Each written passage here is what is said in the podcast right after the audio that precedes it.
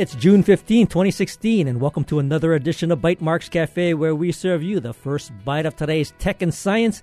I'm Burt Lum. And I'm Ryan Ozawa. We're going to start off with some news from Apple and the gaming industry. Then we're going to hear about a couple of local events of great interest. Bob Richmond is going to tell us about the International Coral Reef Symposium. Then Keith Higa is here from the Emergency Amateur Radio Club to tell us about the annual Ham Radio Field Day. And finally, during our main segment, we'll find out about Hawaii's nascent aerospace industry. Joining us by phone are UH Hilo's Chancellor Don Straney and, of course, Jim Crisafulli, the state's uh, director of the Office of Aerospace Development. And in the studio, we'll have State Senator Will Espero and Pat Sullivan, president of Oceanit. How well is Hawaii positioned to launch an aerospace industry? What will it take? We, of course, welcome your questions and comments as part of that conversation. You can call us or tweet us after the break. First up, though, the Geek Beat is paying attention to tech announcements this week, too, on the same day. In fact, we had Apple's Worldwide Developers Conference and the E3 Gaming Conference.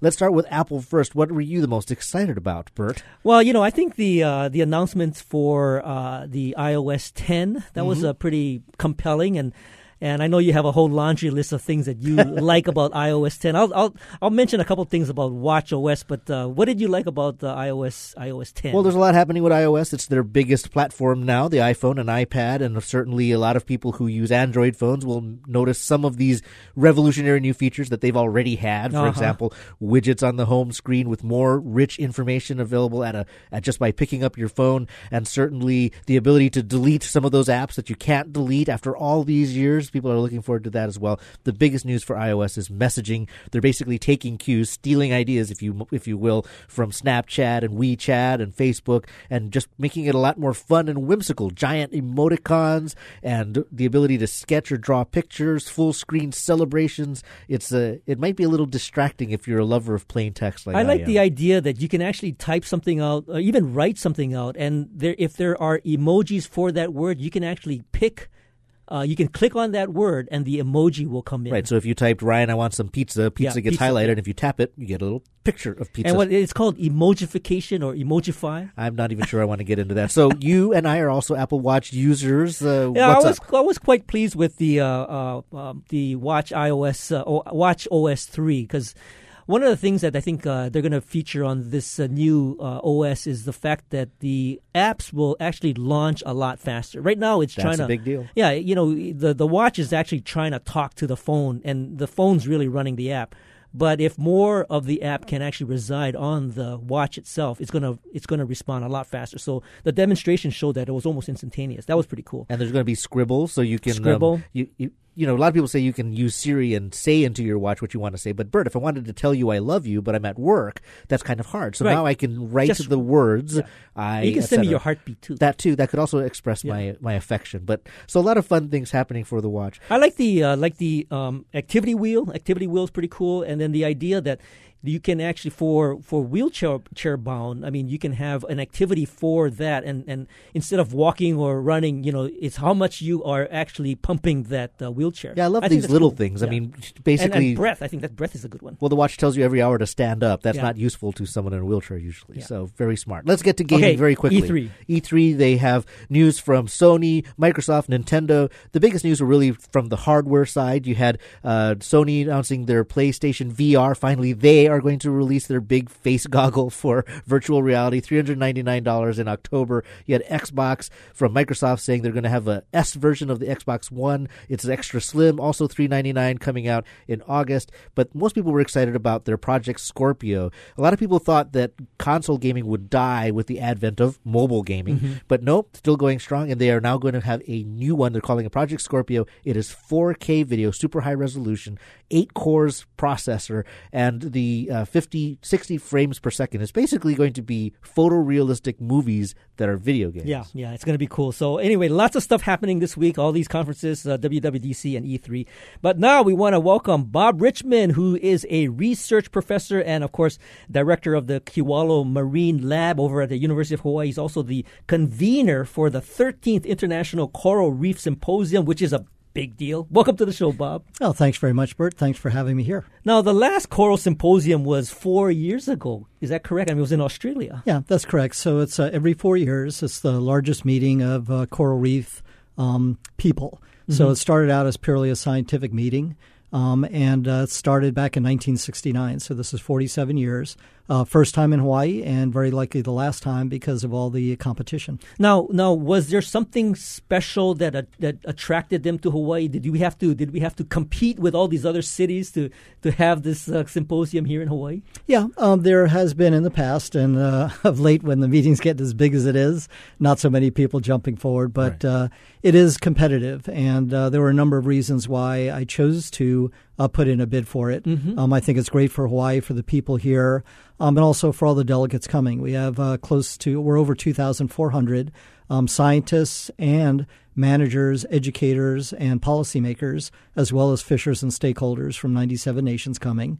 And part of it is to showcase some of the good things going on in Hawaii. Uh, we have some very good examples of community based activities, uh, a lot of good things going on with our Division of Aquatic Resources and the Department of Land and Natural Resources. Um, Hawaii is known as a center uh, for coral reef research at not only UH Manoa, but the other University of Hawaii campuses, uh, including the community colleges. Uh, but it's also a wake up call for the people of Hawaii that our reefs are taken, definitely taking a hit um, everything from land based sources, runoff, sedimentation, to overfishing, and of course, climate change. We've seen some of the worst bleaching mm-hmm. uh, in mm-hmm. history um, on the reefs lately. So it's kind of looking at both sides. What can we show that's really working? And uh, what can we show the community that we need to do? Um, but I'm very pleased that this is a very solution oriented meeting. It's gone from the days of uh, just identifying problems to now really focusing on solutions. Mm-hmm. Well, I love that, you know, very recently we had the, the, an international astronomy organization have its meeting here. And again, Hawaii is in a leading role on that front. And certainly in coral reef research, it makes sense. 2,400 people is not a small conference for Hawaii. I mean, a lot of people might think that coral reefs seems like a relatively niche area of industry, uh, interest, but you've made a good case that it is actually of global interest uh, because of a number of the things that are tied to it. I was wondering if you could t- talk briefly, for example, that a lot of people think of maybe coral reefs as certainly important to the environment, and we can talk a little bit about that. But it's also important to the economy. I mean, if we're talking about the health of Hawaii uh, in that front, um, the health of our coral reefs is not a small factor in that. Oh, not at all. So, just to throw out some numbers. Um, uh, the estimated value of coral reefs to the Hawaii economy, the state economy, is about $36 million a year, uh, with $34 billion worth of value and that includes everything from coastal protection uh, against waves that uh, people here love waves for surfing, mm-hmm. uh, but waves can wreak havoc in coastal areas, and the reefs are very important not only in creating the waves but also in buffering the uh, amount of erosion that occurs as a result. Uh, the tourism industry obviously is very much ocean driven here. And it's very important too to recognize the cultural value that um, reefs are a very part, uh, important part of the culture of Hawaii, um, not just Hawaiian culture but Hawaii culture. And uh, it's interesting too that the uh, Hawaii creation chant, um, mm-hmm. the Kumulipo, actually identifies the coral polyp as the uh, uh ultimate ancestor. Mm-hmm. The, it's the first uh, living organism that is identified in the uh, Kumulipo. Yep, and it's actually neat that it's not only about science; um, it's also bringing together policymakers. We have three presidents that are going to be joining us. two key themes of the meeting are number one, bridging science to policy. Um, science to management's gone very well, science to policy not. Mm. And so, what we've reached out to President Remengesau from Palau is going to be our keynote speaker. We have President Christian from the Federated States of Micronesia and President Heine from the Marshall Islands are going to be joining us to help us figure out how to do a better job of bridging science to policy. And the other key element is moving from knowledge to action. Um, we need to stop talking about what we need to do and just start doing it. And that includes political will.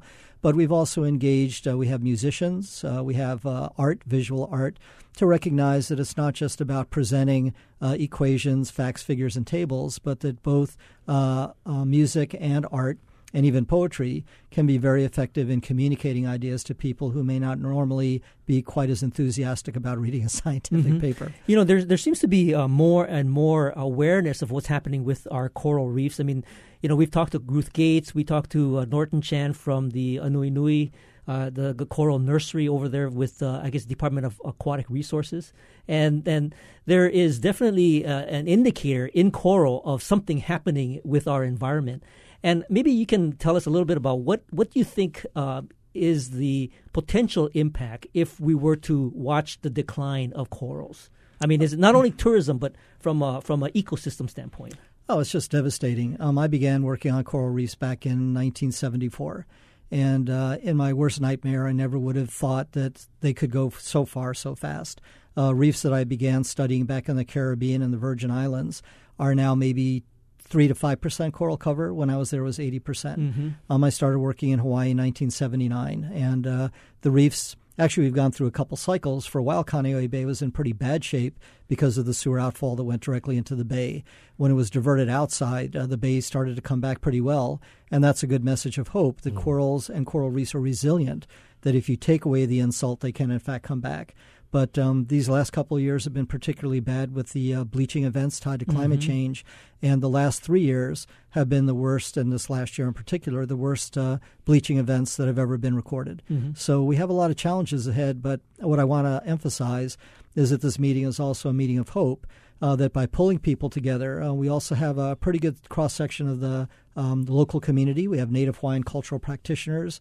Um, I'm a big fan of traditional ecological knowledge and recognize that many of the activities, even the way in which land uh, was treated here, ahupua'a, this kind of connection that goes from the mountains to the sea. Mm-hmm has pretty much been ignored by Western policy, where we have one federal agency or state agency that deals with the shoreline to the mountains and another one from the shoreline to the sea.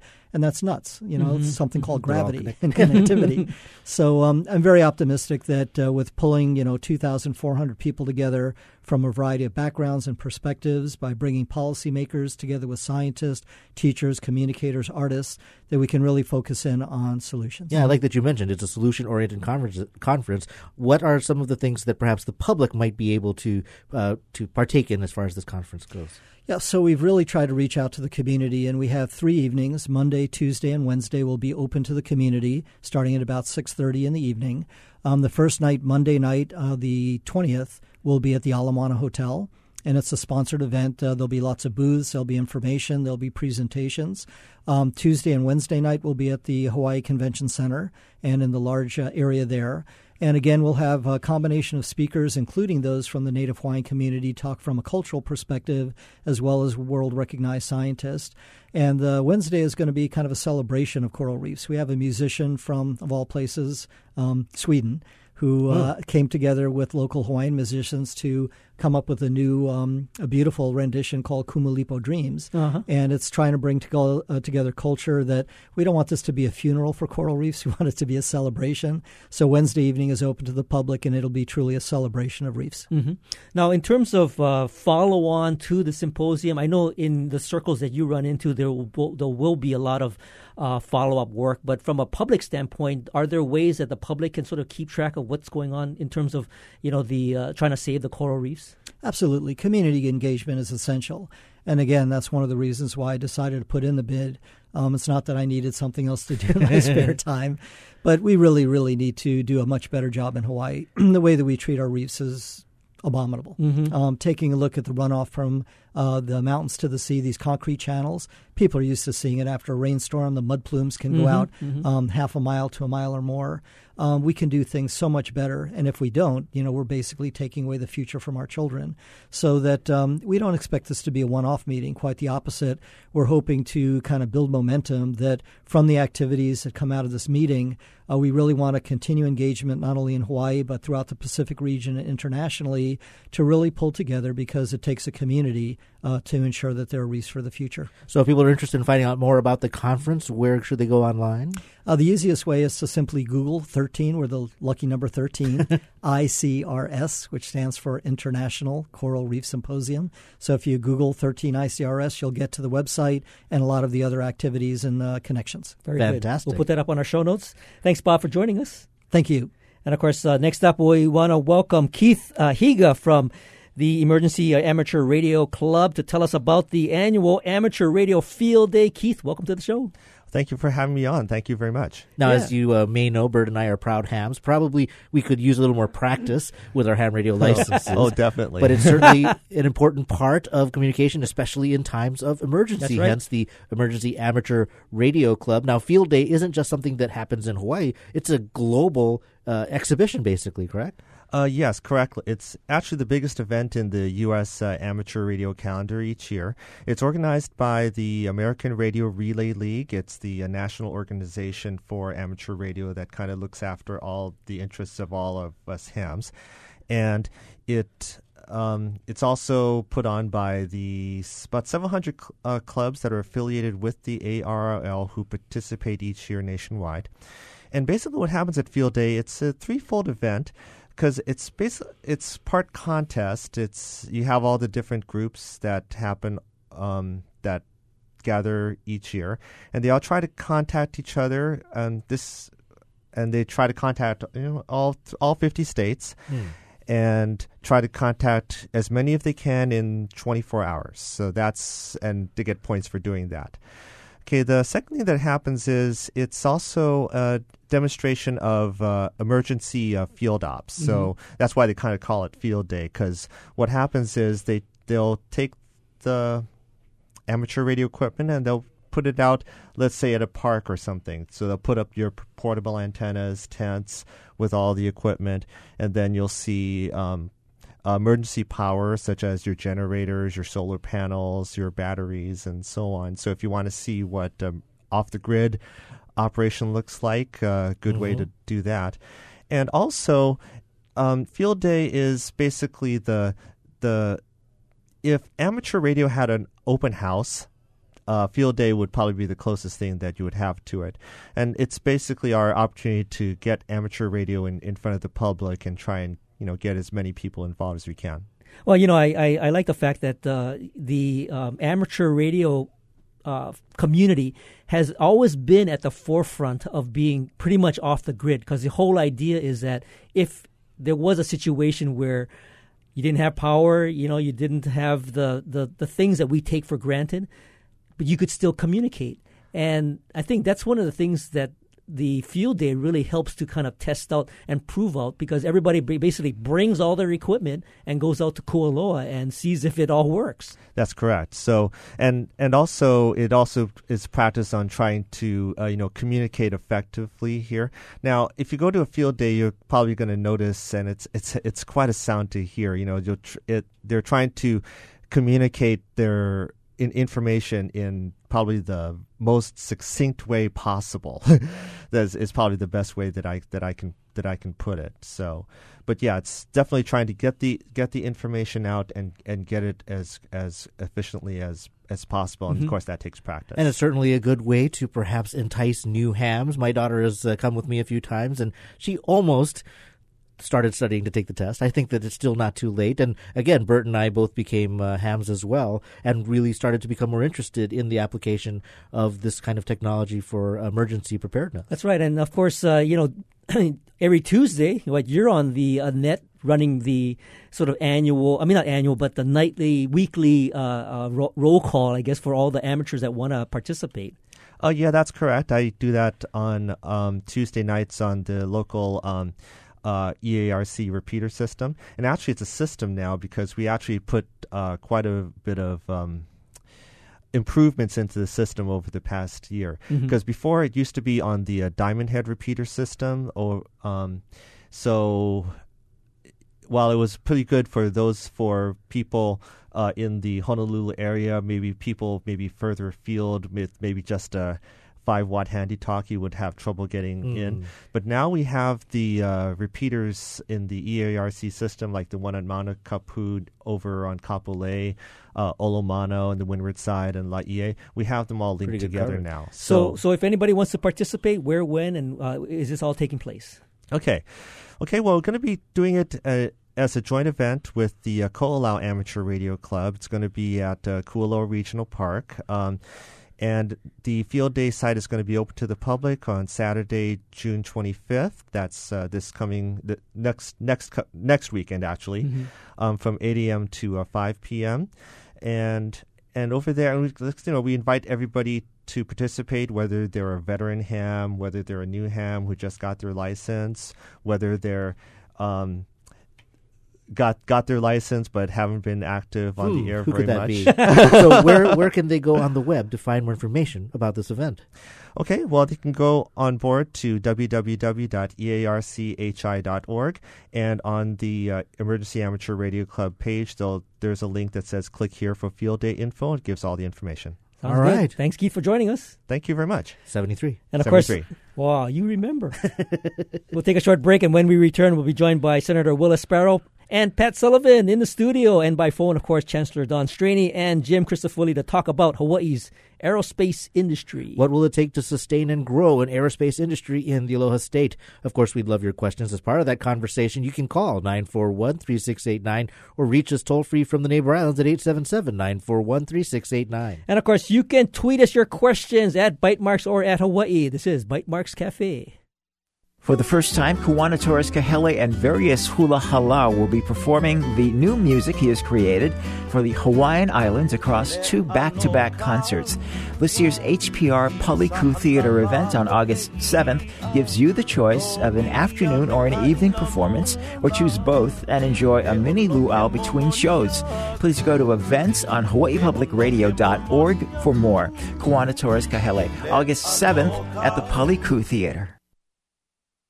It's been a long campaign. The 2016 presidential race is now underway. Out of 16 candidates, Jeb just- Bush, Chris Christie, John Kasich, Rand Paul, Scott total Walker. and complete shutdown of Muslims entering the city. Don't you United someday want to see a woman president of the United And States? And we will not accept a rigged economy. And there's more to come. We're going to help you keep up and make sense of things from now until November. Listen every day. Weekdays at noon. Support for Bytemarks Cafe comes from the HPR Local Talk Show Fund, which helps Hawaii Public Radio sustain and grow its locally produced talk show programming. Mahalo to contributors Nohea Gallery and Kaiser Permanente. Welcome back to Bytemarks Cafe. I'm Burt Lum. And I'm Ryan Ozawa. And joining us today are Senator Will Espero and Pat Sullivan in the studio. And of course, by phone, we got Chancellor Don Straney and Jim Crisafulli.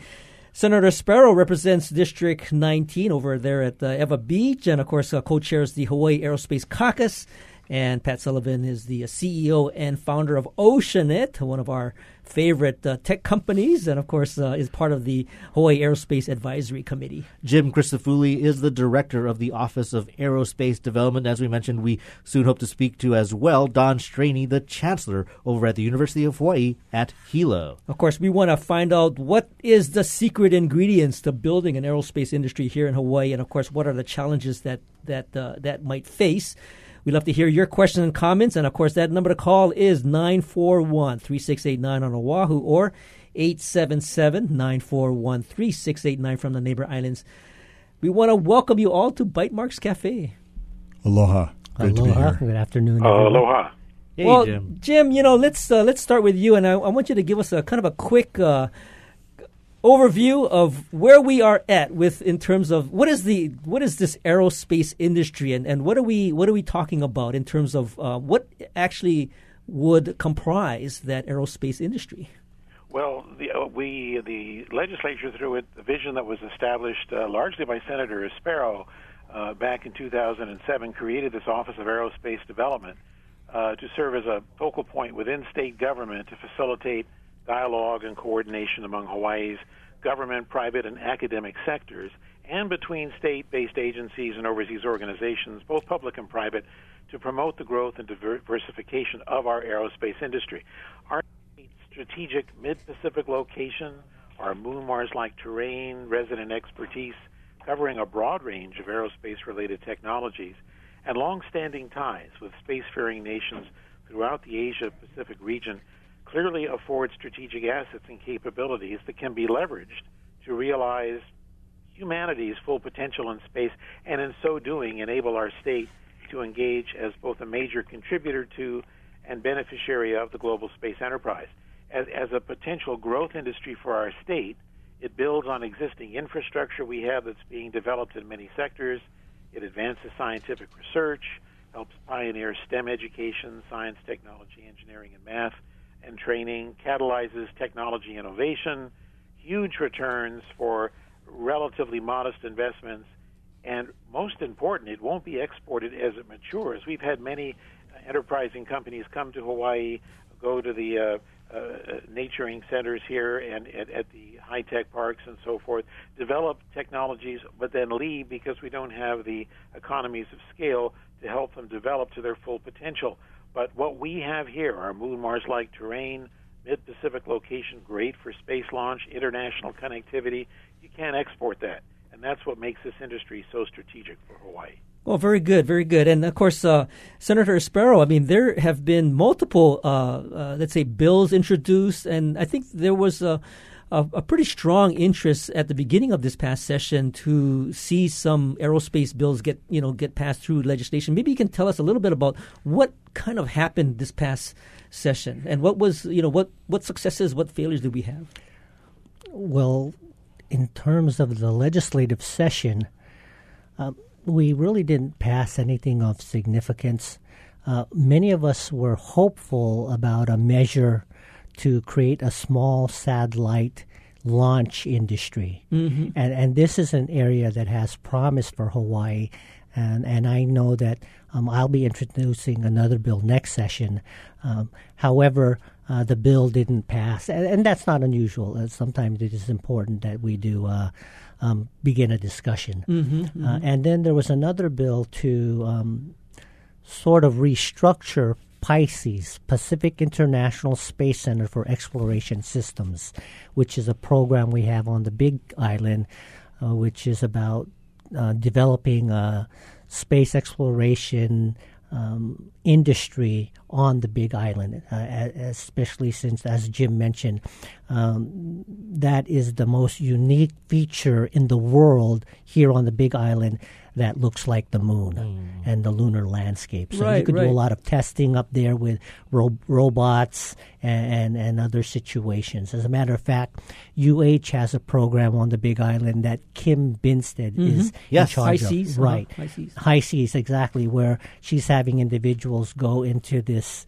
uh, habitat. space-like habitat yeah. where they pretend they're in outer space, right. astronauts uh-huh. living for three months, six months, one year, learning about psychology, nutrition. So we are in some areas already where we're making progress, but what we want to do is create an industry that can create jobs. That's what um, um, Dr. Sullivan and I were talking about earlier, creating jobs. So um, things like space tourism is um, going to be on the horizon and being chosen as one of the six FAA regional um, UAS test sites mm-hmm, mm-hmm. is going to be significant because we'll be able to work with businesses, nonprofits, and even countries on t- testing unmanned aerial systems.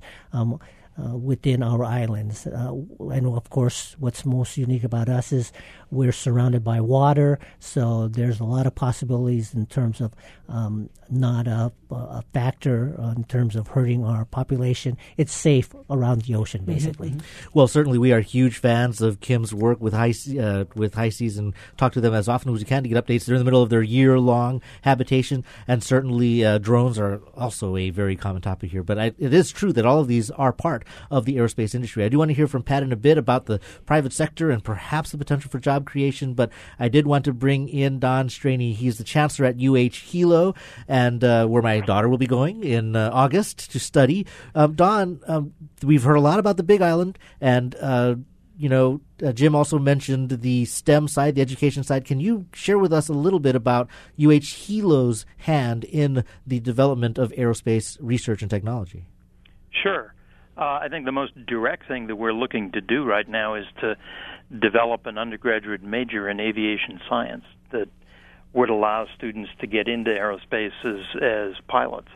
Um, for many, that's a um, entry point that can lead in a lot of directions. Mm-hmm, mm-hmm. Uh, and it's uh, an industry that's going to uh, require an increasing number of pilots uh, in the future. The the projections suggest that uh, if we can train them, there'll be jobs waiting for them. Mm-hmm. Um, we're also involving students in some of the aerospace research that's going on. The um, November launch of a um, small satellite, uh, Barking Sands, mm-hmm. involved uh, students from across the whole system in designing and and constructing a real satellite.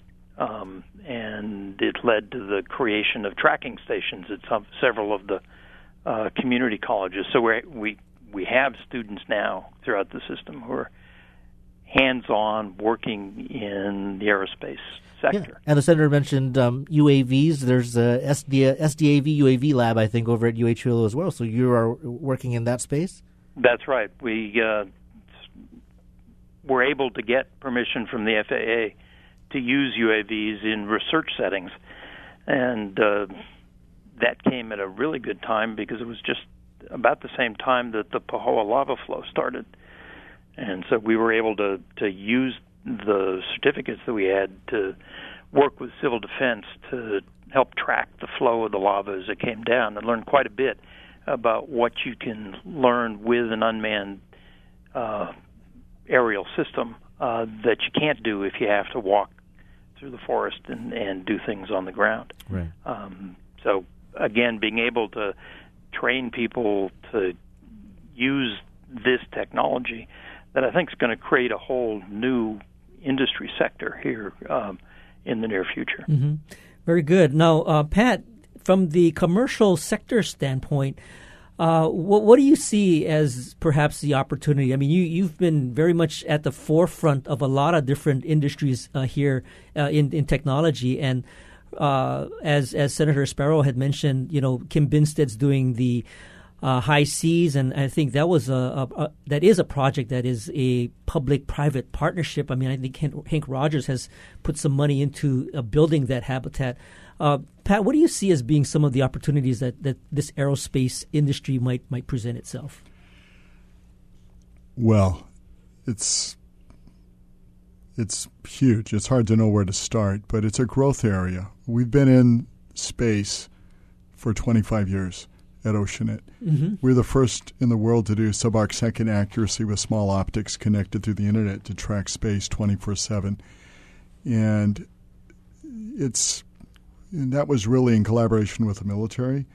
But when you look at what's happening now, space has been driven by the military, by NASA, and you're at a point in history where the commercial sector is weighing in in a very big way. There's um, been a variety of conferences and exercises uh, with investor investors, investment capital. I think there's another conference coming up in San Francisco. There's one coming up in Colorado Springs, and everything in space is kind of up for grabs. So you got to step way back and, and ask some really fundamental questions about how does does it impact humans and society, and that'll drive investment. So start with tourism. There's a group right now in Houston that's looking at building a hotel in space in collaboration with the space station. Uh, why is that? Well, because there's interest in going up there, and once you get up there, people want to hang out like they do when they go to a hotel. So they're trying to understand what that means. But then you've got other things like propulsion. So if you followed what's been going on in uh, uh, recently with Department of Defense, we're trying to wean ourselves off of Russian engines. Mm. Uh, Elon Musk is pushing his own version of an engine. At the same time, there's huge breakthroughs in um, all kinds of things on propulsion. So, for example, we're involved with uh, nanoenergetics that can make solid rocket propulsion out of particles that you can actually dial on one particle at a time. So you're able to control combustion at a very high efficiency. And that changes fundamentally the concept of how you do this. But then you look at materials. The area of materials is the Wild West. It's going gangbusters. So right now, we still put people in space the way we did with monkeys 50 years ago. Not a whole lot's changed. It's changing now. And the change is going to be profound because it's going to have a huge impact not just on getting into space, but but transportation around the planet. So what you're going to do is you're going to leave Honolulu, you're going to go exo-atmospheric, and you're going to come down in Houston in maybe uh, you know 45 minutes, kind of like going to the Big Island. Mm. That's where transportation's going. Now, to make that happen, you've got to create new classes of materials. Mm-hmm. So we've been involved in a program uh, where we've been working on a thing called unobtainium. It's a material Love that it. doesn't exist. but the idea is instead of saying, I'm building a house, so uh, down the street's a hardware store. I live in Kailua. There's uh, True Value is down the street. Um, they've got lumber. So the only thing I think about is lumber. But what if you turn it around and say, I don't have to use lumber. I can make anything I want. What would I want to make the house that I'd like, the house that I need? Same thing with space. They use materials now that are available that they've been using for a long time, a lot of aluminum and other kinds of things. But what if you don't need that? You change the value proposition, cost, cost calculations for space. What that means then is that instead of $10,000 a pound, maybe I can do it for 100 bucks a pound or $10 a pound. Something that's totally different. Um, same thing with materials that can go up and down, you know, through the mechanical and thermal stresses and all those kinds of things. We're working on a on a scalable manufacturing process right now called shockwave consolidated materials, where you can basically dial in. A, they're non-earthbound materials, but you can imagine a material and actually build it. We're working on the scalability issue. It changes fundamentally mm. how you even think of space and I can go on and on. Last thing I wanted to bring up, which is huge, is global broadband. We use radio, like Hawaii Public Radio, the same way we did back in the early part of the 19th century. Mm-hmm. I mean, black and white television, AM, FM radio is how we regulate, it's how we do things. What's going on right now as we speak, they're blowing up Spectrum. They're going to recast it. And there's a thing going on around the country. We're involved in this on new technology that will basically create gigabit connectivity for everybody in the U.S. because it's a massive economic driver. Simultaneously, what it does, it creates opportunity for broadband connectivity around the entire planet. All that is sustained through what's going on in space. So we've actually created a global broadband technology by the way, all this stuff is invented in Hawaii. The key thing for the space industry is educated people. The university plays a huge role in that, and imagination. You need people that are willing to imagine something and actually apply their education and make it, build it. And that's really what's going on. So, this br- global broadband that we've been working on was all developed here, this mm. particular version of it. We're looking at trying to do some small scale demonstrations. Eventually, we've worked on KESATCOM, KUSATCOM um, scenarios, which is where we think it becomes very cost effective. It's not about geography. It's, it's about educated people and imagination. Well, you know, I do want to kind of explore how you can envision the work that you do being – uh, somewhat, let's say, dependent on the aerospace industry happening here because it sounds like what you are inventing and discovering could be applicable in an industry that occurs anywhere, right? But but before we do that, I want to I do want to I do want to give the chance to one of our callers or uh, uh, Dean from Kaneohe uh, and and want to give him a chance to ask a question. Welcome to Bytemarks Cafe. Oh, great show! Interesting topic.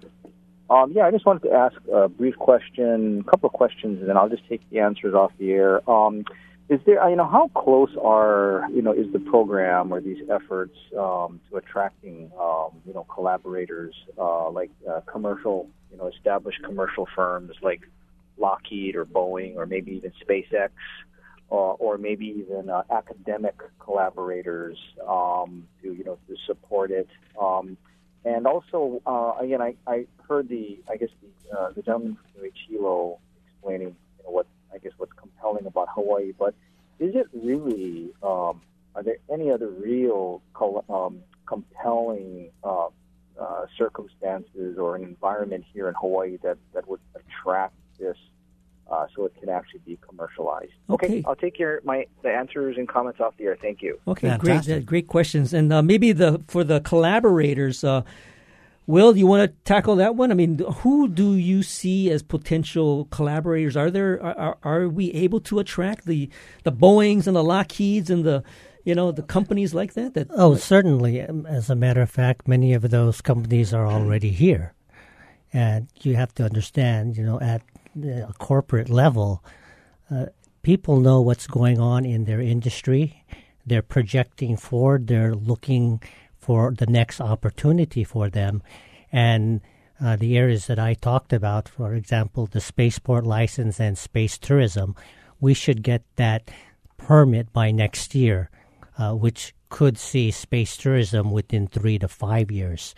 The UAS, we're already an FAA test site uh, we should be aggressively, and I use that term seriously, aggressively talking to governments, talking to business, the private sector, you know, many industries, and see what can we do to test products, services here in Hawaii, since we have that capability. Mm-hmm. And I know people who have actually built and designed unmanned aerial systems. And and maybe if you can expand on UAS, you might be able to, to possibly manufacture and again be a part of that niche market. Um, robotics is gaining in popularity every year in our elementary schools, middle schools, um, high schools, college. Uh, we can become a center of excellence in engineering, robotics, technology, especially when you have the military right next door. And that just adds not only now the commercial sector, but you have military applications, and then you have nonprofits or governments such as you know emer- emergency preparedness, search and rescue, and those type of ways that um, UAS will benefit. So, I mean, there are so many opportunities, and as when you hear Dr. Sullivan talk and what he's doing and what he's involved in, you know, Hawaii is so fortunate and lucky to have a CEO and an individual like this in our state. You know, he, he's he's he's put Hawaii on the map, and there's no reason why we can't expand on that. No, that's, that's literally the, excuse the sky's the limit. Pardon the pun. Yeah, no, no, I, I totally agree. Now, the second half to that question, I do want to get to that. To. and and the the the, um, the, the caller uh, Dean wanted to ask, you know, what exactly does Hawaii uh, stand up against all the other potential locations for this industry? But we want to hold that thought. We'll be right back after the short break to continue our conversation with Senator Will Espero Dr. Pat Sullivan, and of course by phone, Chancellor Don Straney and Jim Crisafulli about Hawaii's burgeoning aerospace industry. Thank you for listening to Bytemarks Cafe. You can give us a call at 941 3689 or reach us from the neighbor island at 877 941 3689.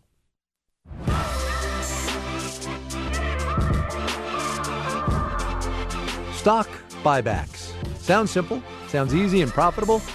Not always sure it would have been much better for us and frankly our shareholders had we not returned the money via a share repurchase. I'm Kai Ryssdal. Our series, The Price of Profits, next time on Marketplace. This evening at 6, following Bytemarks Cafe.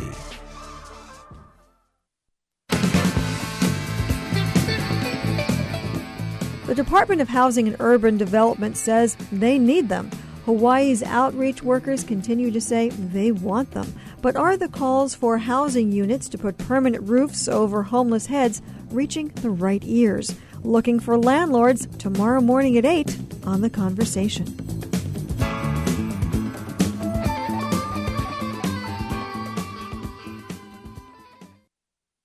Support for Bytemarks Cafe comes from the HPR Local Talk Show Fund, which helps Hawaii Public Radio sustain and grow its locally produced talk show programming. Mahalo to contributors Straub Clinic and Hospital and Gourmet Events Hawaii.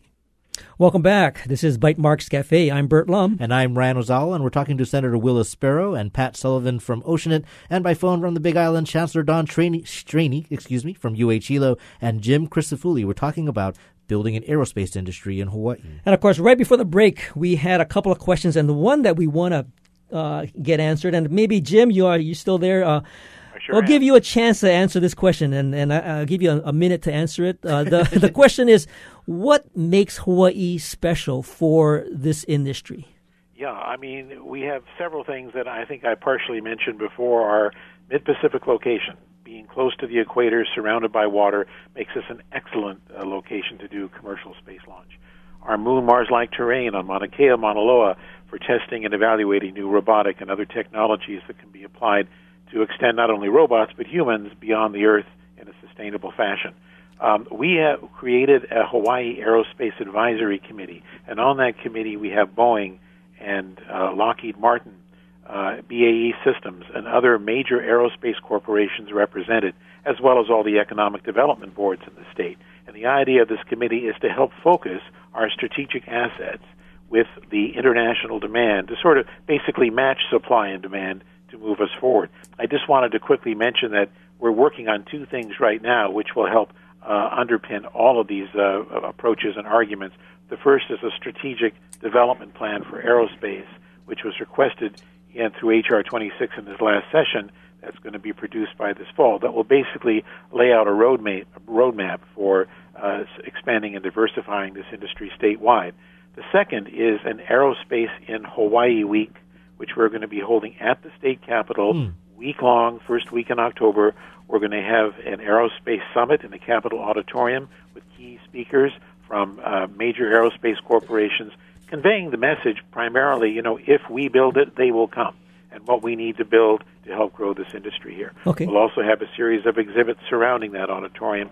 It'll be up for a week. The public's invited and I can provide more details on that later. For yeah, sure, we'll probably talk about that as it's coming up. So, um, Pat, you know, if we build it, they will come. I, and and certainly place is important. But I also remember when we were talking about the tech industry 20 years ago was well, mid Pacific location, transiting time zones. That'll make it, and that's special. But you know, sometimes location isn't everything. Correct? Yeah, I think in a world where everything is connected the most valuable thing we have, and the thing that we overlook, unfortunately, all the time, is the people. We find that Hawaii has amazing people. The host culture is a great environment for innovation. Ideas come from difference, not sameness. Give you an interesting thing we learned. So we we were asked, an Oceanit Senate team. I went to the Johnson Space Center we spent two days talking to everybody at the Johnson Space Center in Houston. And it was really interesting because every time we brought up something to potentially change or adjust what they were trying to do, what they were thinking, we were told won't work, can't happen, we've already done it, already thought about it. NASA has hosted at the Johnson Space Center is like a museum, and it's a great museum to see. You should go and visit it because putting a man on the moon was no little thing. Mm-hmm. They became kind of a bus company after that, and a lot of their research became stale. So if you look at the age of an the average age of an aerospace engineer today, they're probably about 57 years old. Now, on the way home that night, actually that next that that evening, I was watching a 60 minute special, and it turns out um, when we put a man on the moon, the average age of an engineer was about 26. People didn't know what they couldn't do, and they just did it.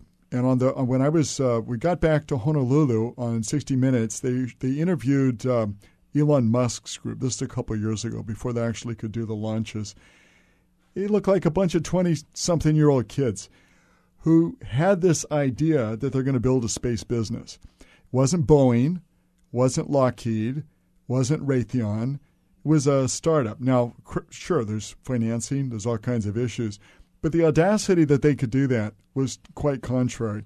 I say that because, you know, we've got really bright people. Every summer we have an intern program, mostly local kids, generally uh, in college or grad school. These kids are awesome. At the end of the summer, we do an innovation challenge, and uh, we ask them to do something to make the world better. They do five minutes of five slides, five Q and A they're amazing. Um, there's no problem with the kids. There's a there's a challenge with our belief in them going forward. Mm. But in terms of how we build an industry, it's with the people. It's you can make anything anywhere. You've got 3D printers that'll do plastic, metal, and exotic materials. You can build propulsion systems. You can do navigation. You can do you can do pretty much everything you can imagine that's needed can be done. What's needed is imagination. Now, now um, Don at UH Hilo, you are sitting with that next generation of potential engineers, creative thinkers, different industries, different approaches. Uh, indigenous knowledge is certainly something that we've talked quite a bit about, and I know is applied quite a bit at UH Hilo. So, you know, uh, Pat is talking about audacious ideas and having imagination. Um, what are, how optimistic are you that uh, at UH Hilo and in Hawaii education in general, STEM education in general, that we can produce that talent? Oh, I'm um, completely certain that we'll be able to do it, um, and it's what gives me the best job in Hawaii. I'm, I'm I spend all the day around uh, students who are uh, actively uh, seeking out a future that they want to create. Um, I think our ability, not just at Hilo, but at UH and universities across the country, uh, to give students the tools they need to solve problems and take risks. I mean, I, I would add risk taking to Pat's uh, good ideas and people list, uh, something that we need. And, you know, everyone on Hawaii took a risk to get here. We didn't appear here by accident. And I think that gives us hmm. uh, an edge when it comes to uh, creating new things and, and taking things the next step. Yeah, very good. Now, um, uh, well, um, you know, in terms of preparing for what might happen in the next session, I mean, I'd like to hear what we could do as a community to perhaps participate in helping push this initi- initiative along. I mean, you have some ideas you want to share with the community in terms of how can we help move this? Well, allow me to to go on a slight tangent in that uh, there's an industry that's directly connected to aerospace and space exploration, and it's called astronomy. Mm-hmm. And right now, there's a major issue going on with the TMT on the Big Island. And this year, we need to rally the aerospace industry, the astronomy industry, academia, those who support the TMT. We need to do what we can to make certain that that project moves forward and is approved and built. That's a major investment, and I see the um, Pat wants to. Well, I was just going to say the other thing is bring Native Hawaiians into the conversation. This is part of their heritage. Space is what got them here. Understanding the stars, it's part of what makes Hawaii Hawaii. It's not a separate thing.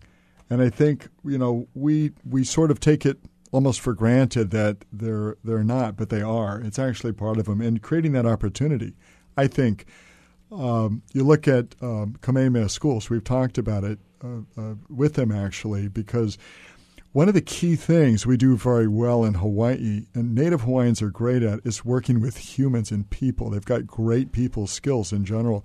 Match that up with astronomy, sciences and other things, and now you can move mountains. And I think it's something that you know we need to embrace, and how to bring that into the conversation, because I think that's how it's actually going to happen. How do you see bringing that into the conversation? I think part of the problem is that these communities that you're you're referring to, whether it's the the tech industry or the, the Native Hawaiian industry uh, uh community, they haven't had opportunities to come together. Even in our earlier conversation with uh, with uh, uh, Bob Richmond about corals, I mean, you know, you have the people that are planning for the land, and you have the people that are planning for the ocean, and unless those people talk together, they don't see the integrated solution. Absolutely. And it it takes an entire community to build an industry, and that means the, the you know everybody from the keikis to the legislators to the attorneys to physicians and bakers and you know it's a community that's going to do it. And so creating space for the community is important in recognizing that they're part of that conversation. It won't happen in a vacuum. Mm-hmm, mm-hmm. we need all kinds of people to do this. And you know getting uh, uh inspirational leadership can come from all kinds of mm. sectors but it's there. I mean you know, look at what's going on with Hokulea right now. The fact that they made it to New York, I thought was, was profound. I mean, it's a statement, and yeah, you could say, well, it's just a canoe. It's not. It's more than that. It's a it's a metaphor, and I think it's an interesting metaphor for the state to consider because a lot of technology went into building that, and and they demonstrated the ability to use that. Mm. Now, what we need to do is is build that next generation of technology. Now, Jim, you know, you've been working on this and, and advancing this and encouraging it for decades. Um, do you share a same optimism? I mean, certainly there's always a struggle for funding, for awareness, for more partnerships. Um, is now better than it's ever been for putting something like this together? Sure. I think the time is uh, the time is now. The time was yesterday, actually, but. Uh, there are many opportunities to engage uh, the next generation of scientists, engineers, and entrepreneurs in Hawaii that will lead us to the future. Uh, and there are many programs out there that we're trying to promote that do that. I'll just mention one in particular. There's something called the Real World Design Challenge. It's a national program that we actually helped create uh, back in uh, oh almost about 10 years ago, and it involves uh, students in high school, and you give them a practical problem to that involves technology that they have to solve, and uh, they first compete at the state level, and then they uh, the state winner goes on to compete at the national level. Well, we created this position. I think the first year was 2008, and we had 16 teams from all over the state, kids from private schools and public schools, all four uh, major uh, components in Hawaii, all, all major islands, uh, and uh, the winner in this state was an all-girls team Hmm. from Iolani School, and then they went on to compete in the national competition. And I didn't go with them back to Washington then, but I remember a friend of mine called me up who had a cell phone who was in the Air and Space Museum in Washington where the final finalists were being held. And uh, he held up the phone, and they had just announced the second place winners nationally. And the first place winner, the very first year, was this all girls team from Iolani School. They have the right stuff. We have the right stuff. And Pat was hitting a lot of nails on the head there. You know, the explorers that came and settled in Hawaii uh, had a vision uh, to expand and reach beyond. And if you look at Mauna Kea, it is supposed to be a lin- linchpin with, with the cosmos, with the heavens. And that's what the telescopes on top of Mauna Kea are also trying to do. There are tremendous synergies that bridge the traditional Hawaiian cultures with the more modern technological cultures. And if we can emphasize those synergies in moving forward, we'll have tremendous resonance that can move the state forward. And I think right now it really rests with the next generation of scientists, engineers, and entrepreneurs that we're working with right now to inspire leadership in the future. Okay, well, well, well said, well said, Jim. And and Will, you know, you said earlier that there were some key things that we could build upon. I mean, what shall we can we focus on that will help us leap into this sort of future of aerospace? Well, there are many. Uh, we need to definitely educate our our population, even our lawmakers and the administration. Um, it, it's key that our state government provide a certain degree and level of support. Um, it's going to be uh, business people like Pat who drive the industry and who who do most of the investment. But we need to make it as easy as possible for them and give them the support that they need. And uh, when we do this, you know, I have no doubt that uh, we're really at the beginning of some golden years in aerospace and aviation and building a niche industry that can employ um, many of our residents a- and benefit our economy. And that's really what the future is all about the quality of life and the type of jobs and the opportunities that our future generations are going to have. Well, very good. And of course, uh, Will Espero is the co-chair of the Aerospace Caucus over at the uh, the legislature, and of course, Pat Sullivan is the CEO and founder of Oceanit. Don Straney is the chancellor over at UH Hilo, and of course, Jim Crisafulli is the director of the Office of Aerospace Development. We want to thank you all for joining us today. Thank you. Thank you. Mahalo. Thank you. And thank you for listening to Bytemarks Cafe. You can join us next week when we're going to talk about leveraging tech to get a start in the music business. Of course, if you miss any part of this edition, you can find the podcast of tonight's show on bytemarkscafe.org. And if you have any comments or suggestions, email us at feedback at bytemarks.org. And of course, you can always find me on Twitter. I'm at Bytemarks. And you can follow me at Hawaii. Our engineer is David Chong, and our executive producer is Beth Ann Kozlovich. And we leave you with our song pick of the week. Here is a band called The Blessed Isles and a song called Confession. See you next week on another edition of Bytemarks Cafe.